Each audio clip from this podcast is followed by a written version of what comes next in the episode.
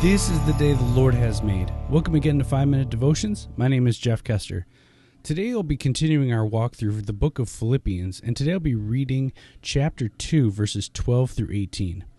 Dear friends, you always followed my instructions when I was with you, and now that I am away, it is even more important. Work hard to show the results of your salvation, obeying God with deep reverence and fear. For God is working in you, giving you the desire and power to do what pleases Him. Do everything without complaining and arguing, so that no one can criticize you. Live clean, innocent lives as children of God, shining like bright lights in a world full of crooked and perverse people. Hold firmly to the word of life. Then, on the day of Christ's return, I will be proud that I did not run the race in vain and that my work was not useless. But I will rejoice even if I lose my life, pouring it out like a liquid offering to God, just as your faithful service is an offering to God and I want all of you to share that joy. Yes, you should rejoice, and I will share with you. You know, I think a lot of people get hung up on the part that it says, work hard to show the results of your salvation. Well, see, I have good news for you that the hard part is done. You don't have to do good works. There's nothing that you can do to earn your way to heaven. You see, God already punched that ticket for you if you believe that Christ died and rose again and is the only way that you can get to heaven, by his grace, you are saved, that's the only way to get to heaven.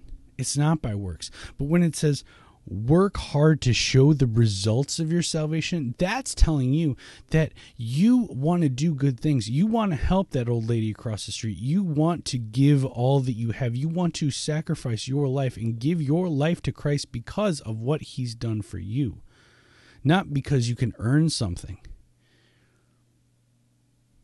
You see, that's the good thing. The fact that we have eternal life in Christ, that's why you want to show love. That's why you want to be a light in the darkness. Whether that's in your schools, whether that's in your workplaces or your families, whatever it may be. You see, you don't have to earn your way to heaven. That's already been taken care of. The reason why you want or should want to do good things is to show other people how to be a light, to show other people that, hey, God is working in my life, and I want to sh- I, I want to share that with you. I want to explain to you why I do the things that I do. I do them because Christ saved me, not for anything I've done, but for what He has done. Let's pray.